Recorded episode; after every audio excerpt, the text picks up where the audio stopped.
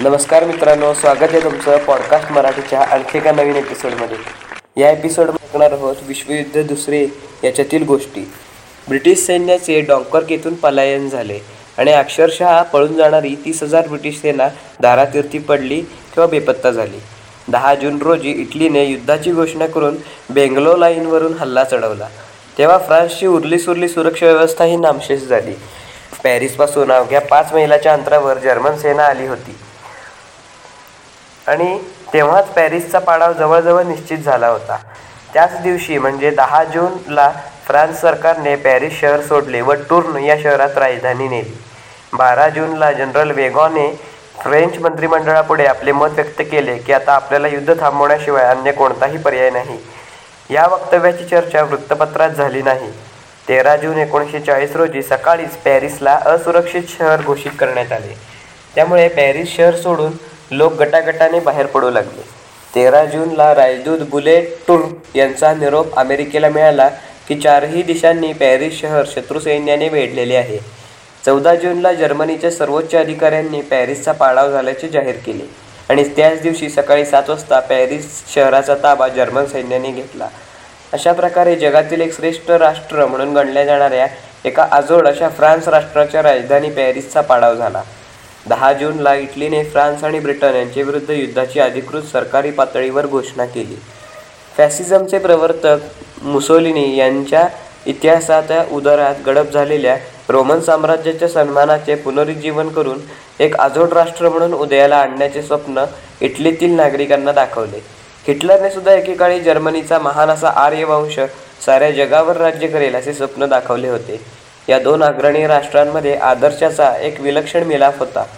तथापि ताकद आणि कुवत यांच्या बाबतीत जर्मनीपुढे इटली हा किम झाक किस झाड की पत्ती असाच होता. आपल्या शिष्याचे म्हणजेच हिटलरचे वर्चस्व युरोपवर वाढते आहे या विचाराने आता या स्पर्धेची जागा मुसोलिनीच्या मनात मत्सराने घेतली होती. स्पर्धा ईर्षा मत्सर या टप्प्यातून मुसोलिनी गेल्याने आपल्याला मागे पाडण्याच्या वस्तुस्थितीमुळे मुसोलिनी संतप्त झाला. आणि अतिसंतापाच्या भरात तो आपले मानसिक संतुलन गमावून बसला. पोलंड नॉर्वे डेन्मार्क या देशांवर हिटलरने मिळवलेला सहज विजय आणि पॅरिस त्याच्याच ताब्यात जाणार अशा वाढत्या शक्यतेमुळे मुसोलिनीचे धैर्य आणि सहनशीलता संपुष्टात आली. आता इटलीतील नागरिकांना लढाईत कोणतेही स्वारस्य उरलेले नाही. हे लक्षात येऊन सुद्धा आपली उरली सुरली अल्प आबरू वाचवण्यासाठी विनाशाच्या समीप आलेल्या फ्रान्सवर पाठीमागून हल्ला करण्याचा अखेरचा नैराश्यपूर्ण निर्णय मुसोलिनीने घेतला. चार जूनला त्याने इटलीच्या मंत्रिमंडळाची बैठक निमंत्रित केली. फ्रान्सवर हल्ला करण्याच्या निर्णयाबद्दल या बैठकीत गंभीरतापूर्ण साधकबाधक चर्चा होईल अशी शक्यता होती. परंतु ही बैठक शांती काळातील म्हणजेच युद्धपूर्वीची शेवटची बैठक असल्याचे मुसोलिनीने सांगितले. विनाविलंब हिटलरने ऐतिहासिक विचारधारेची पुनरावृत्ती केल्याने हिटलरने मुसोलिनीला धन्यवाद व शुभेच्छा दिल्या. भारतासह जगातील इतर सर्व देशांनी मुसोलिनीला विश्वासघातकी व डरपोक असे संबोधून त्याच्या या वर्तनावर टीका केली. चर्चिलने तर त्याला नालायक कोल्हा असे म्हणून चक्क शिवीज दिली. अमेरिकेचे राष्ट्रपती रुझवेल टीका करताना म्हणतात आपल्या शेजाराच्या पाठीत खंजीर खुपसला केवढा मोठा विश्वासघात केला हा. चौदा जूनला पॅरिसचा पाडाव झाल्यावर फ्रान्सचा विरोध जवळजवळ मावळला. फ्रान्सच्या पलायन करीत असलेल्या सैन्याचा बलाढ्य जर्मन सेनेने पाठलाग केला व अवघ्या तीन दिवसाच्या आत फ्रान्सचा दोन तृतीयांश भूप्रदेश जिंकला. फ्रान्समधील भारदून किल्ला हा पहिल्या महायुद्धात अजिंक्य राहिला होता.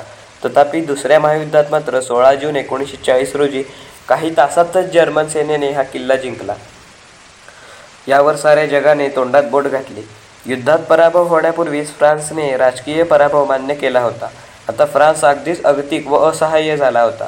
अमेरिकेपुढे तर त्याने लोटांगणच घालत रक्षणासाठी सहकार्याची विनवणी केली. तसेच वर्सायच्या तहातून मोकळे होण्यासाठी ब्रिटनला विनंती करण्यात निवेदन दिले. चर्चिलने फ्रान्सला जर्मनीला विरोध सुरू ठेवण्याचा सल्ला दिला. सर्व प्रकारे मदत करण्याचे आश्वासनही दिले. तेरा जूनला फ्रान्सचे पंतप्रधान रेनो यांनी अमेरिकेचे राष्ट्राध्यक्ष रुझवेल्ट यांना कारुण्यपूर्ण निवेदन केले. अमेरिकेने फ्रान्सला जास्तीत जास्त बॉम्बफेकी विमाने द्यावी जेणेकरून या जर्मन राक्षसांच्या विनाशापासून युरोप वाचेल. अशी त्याची याचना केली होती याला उत्तर देताना रुझवेल्ट यांनी फ्रान्सबद्दल सहानुभूती व्यक्त केली आणि युद्धात मदत करण्याचे आश्वासनही दिले परंतु लष्करी मदत करण्याचा अधिकार अमेरिकन काँग्रेसच्या अखत्यारीत आहे हे सांगण्यास ते विसरले नाहीत सोळा जूनला परिस्थिती अधिकच चिंताजनक झाली. फ्रान्स सरकारचे मुख्य कार्य कार्यालय टूर्स या शहरातून बोर्दो शहरात नेण्यात आले. यावेळी ब्रिटिश पंतप्रधानांचा एक चमत्कारिक प्रस्ताव फ्रान्सकडे आला. तो असा होता की दोन देशांनी एकत्रितपणे फ्रेंको ब्रिटिश युनियन या संघटनेची स्थापना करण्यात काय हरकत आहे? या स्थापनेला कायद्याच्या भाषेत 'संघटना स्थापनाचा कायदा' ॲक्ट ऑफ युनियन असे म्हणतात. जी राष्ट्रीय अशी संघटना स्थापन करतात त्यांची संसद, अर्थव्यवस्था व परराष्ट्र धोरण आणि संरक्षण व्यवस्था हे विभाग भिन्न भिन्न नसून ते एकच असतात. तसेच नागरिकांची कर्तव्ये व अधिकार एकसमान असतात. या प्रस्तावावर फ्रान्सच्या मंत्रिमंडळात गंभीर चर्चा झाली. परंतु हा प्रस्ताव तेरा विरुद्ध अकरा या मतांनी फेटाळण्यात आला. खुद्द फ्रान्सचे पंतप्रधान या प्रस्तावाच्या बाजूने असून सुद्धा प्रस्तावाला विरोध करणाऱ्या मंत्र्यांचे असे मत होते की प्रस्तावाच्या मागे ब्रिटिशांचा कावेबाजपणा उठून दिसत आहे. त्यांचा हेतू असा आहे की फ्रान्सच्या साम्राज्याला आपल्या अंकित करून दीर्घकाळ त्यांचे स्वातंत्र्य हे बंधनात ठेवायचे. तसेच दरम्यान फ्रान्सच्या वसाहती ताब्यात घेण्याचा ब्रिटिशांचा कुटील डाव या प्रस्तावामागे दडलेला आहे. प्रस्तावाच्या बाजूने बोलताना माजी जनरल वेगा म्हणाले, ज्याप्रमाणे मांजर कोंबडीच्या पिल्लांना अवघ्या तीन आठवड्यात गिळंकृत करते त्याप्रमाणे हिटलर अल्पावधीत फ्रान्सला गिळंकृत करेल म्हणून आपण ब्रिटिशांचे सहकार्य घेतले पाहिजे. तर फ्रान्सचे जनरल पेता यांचे असे मत होते की फ्रान्सबरोबर सहकार्य म्हणजे मेलेल्या स्त्रीबरोबर लग्न करण्यासारखे आहे. जर तशीच वेळ आली तर नाझी जर्मनीचा एक प्रांत म्हणून आम्ही अधिक प्रसंत करू. प्रस्ताव मान्य न झाल्याने फ्रान्सचे पंतप्रधान मनाने खूपच खचले व त्याच दिवशी आपला व मंत्रिमंडळाचा राजीनामा त्यांनी राष्ट्राध्यक्षांकडे पाठवला. मग राष्ट्रपती लेब्रा यांनी मंत्रिमंडळाची स्थापना करण्यासाठी मार्शल पेता यांना पाचारण केले. ते चौऱ्याऐंशी वर्षांचे होते. प्रथम पंतप्रधानपदाची सूत्रे हाती आल्यावर पेता यांनी स्पॅनिश राजदूतामार्फत युद्धविराम करण्याचा प्रस्ताव हिटलरकडे पाठवला आणि हिस्त हिटलरने तो प्रस्ताव हसत हसत स्वीकारला. बावीस जून रोजी जर्मनी आणि चोवीस जून रोजी इटलीबरोबर फ्रान्सचा समझोता झाला.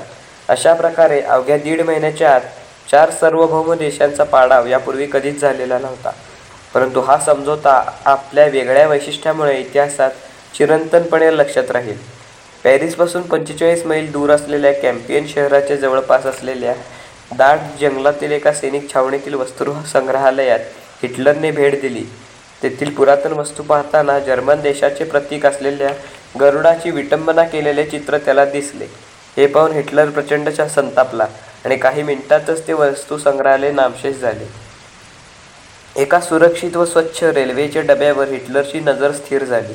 त्यात वर्सायच्या तहाचे वर्णन लिहिले होते. मित्रराष्ट्रांचा विजय आणि फ्रान्सचा गौरव करण्यात आला होता. परंतु त्यात अत्यंत अपमानास्पद शब्दात जर्मनीची अवहेलना करण्यात आली होती. हा मजकूर वाचून हिटलरचे रक्त चांगलेच तापले व त्याने अकरा नोव्हेंबर एकोणीसशे अठरा रोजी जर्मनीला अत्यंत अपमानास्पद वाटणाऱ्या वर्सायच्या तहाप्रसंगी फ्रान्सचे सरसेनापती मार्शल फॉर्स यांनी जर्मन सेनाधिपतींच्या स्वाक्षऱ्या घेऊन जर्मनीला नतमस्तक केले होते. या अपमानाचा बदला घेण्यासाठी वस्तुसंग्रहालयातून हा डबा हिटलरच्या आदेशाने मागवण्यात आला आणि जेथे तह झाला होता तेथेच तो डबा ठेवण्यात आला. बावीस जूनला या रेल्वेच्या डब्यात त्याच टेबल-खुर्च्यांवर बसून जर्मनीचा सेनानायक जनरल कायटेल याने फ्रान्सच्या सेनापती यांची स्वाक्षरी घेतली. अशा प्रकारे हिटलरच्या बावीस वर्षांपूर्वीच्या अपमानाच्या सोडाची आग अशा प्रकारे विझली. या तहानुसार जमिनी, गिरण्या, कारखाने, बंदरे व मालमत्तेबरोबर नाझीविरोधी फ्रान्सच्या फ्रान्सच्या संघटनांवरसुद्धा जर्मनीचा ताबा आला. फ्रान्सचा पाडाव झाल्याने जर्मनवासी चांगलेच युद्धोन्मत्त झाले होते. सर्व जर्मनीत आनंदाची लाट उसळली होती. नाझी पक्षाच्या कार्यकर्त्यांनी तर आनंदाने बेहोश होऊन नाचत-बागडत गाणीच म्हणली.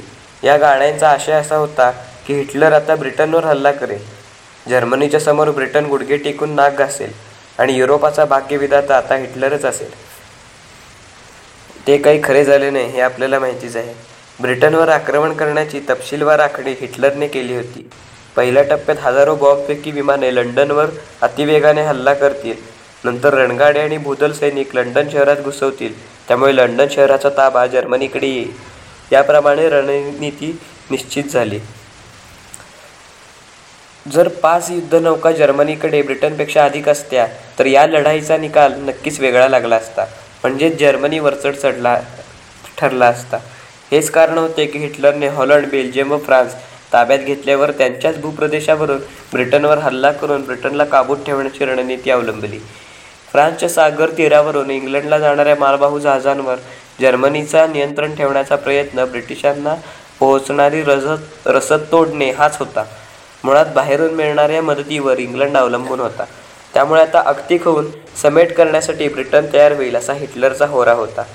हॉलंड, बेल्जियम व फ्रान्स ही राष्ट्रे इतक्याच सहजपणे आपल्या ताब्यात येतील याची हिटलरलाही आशा नव्हती.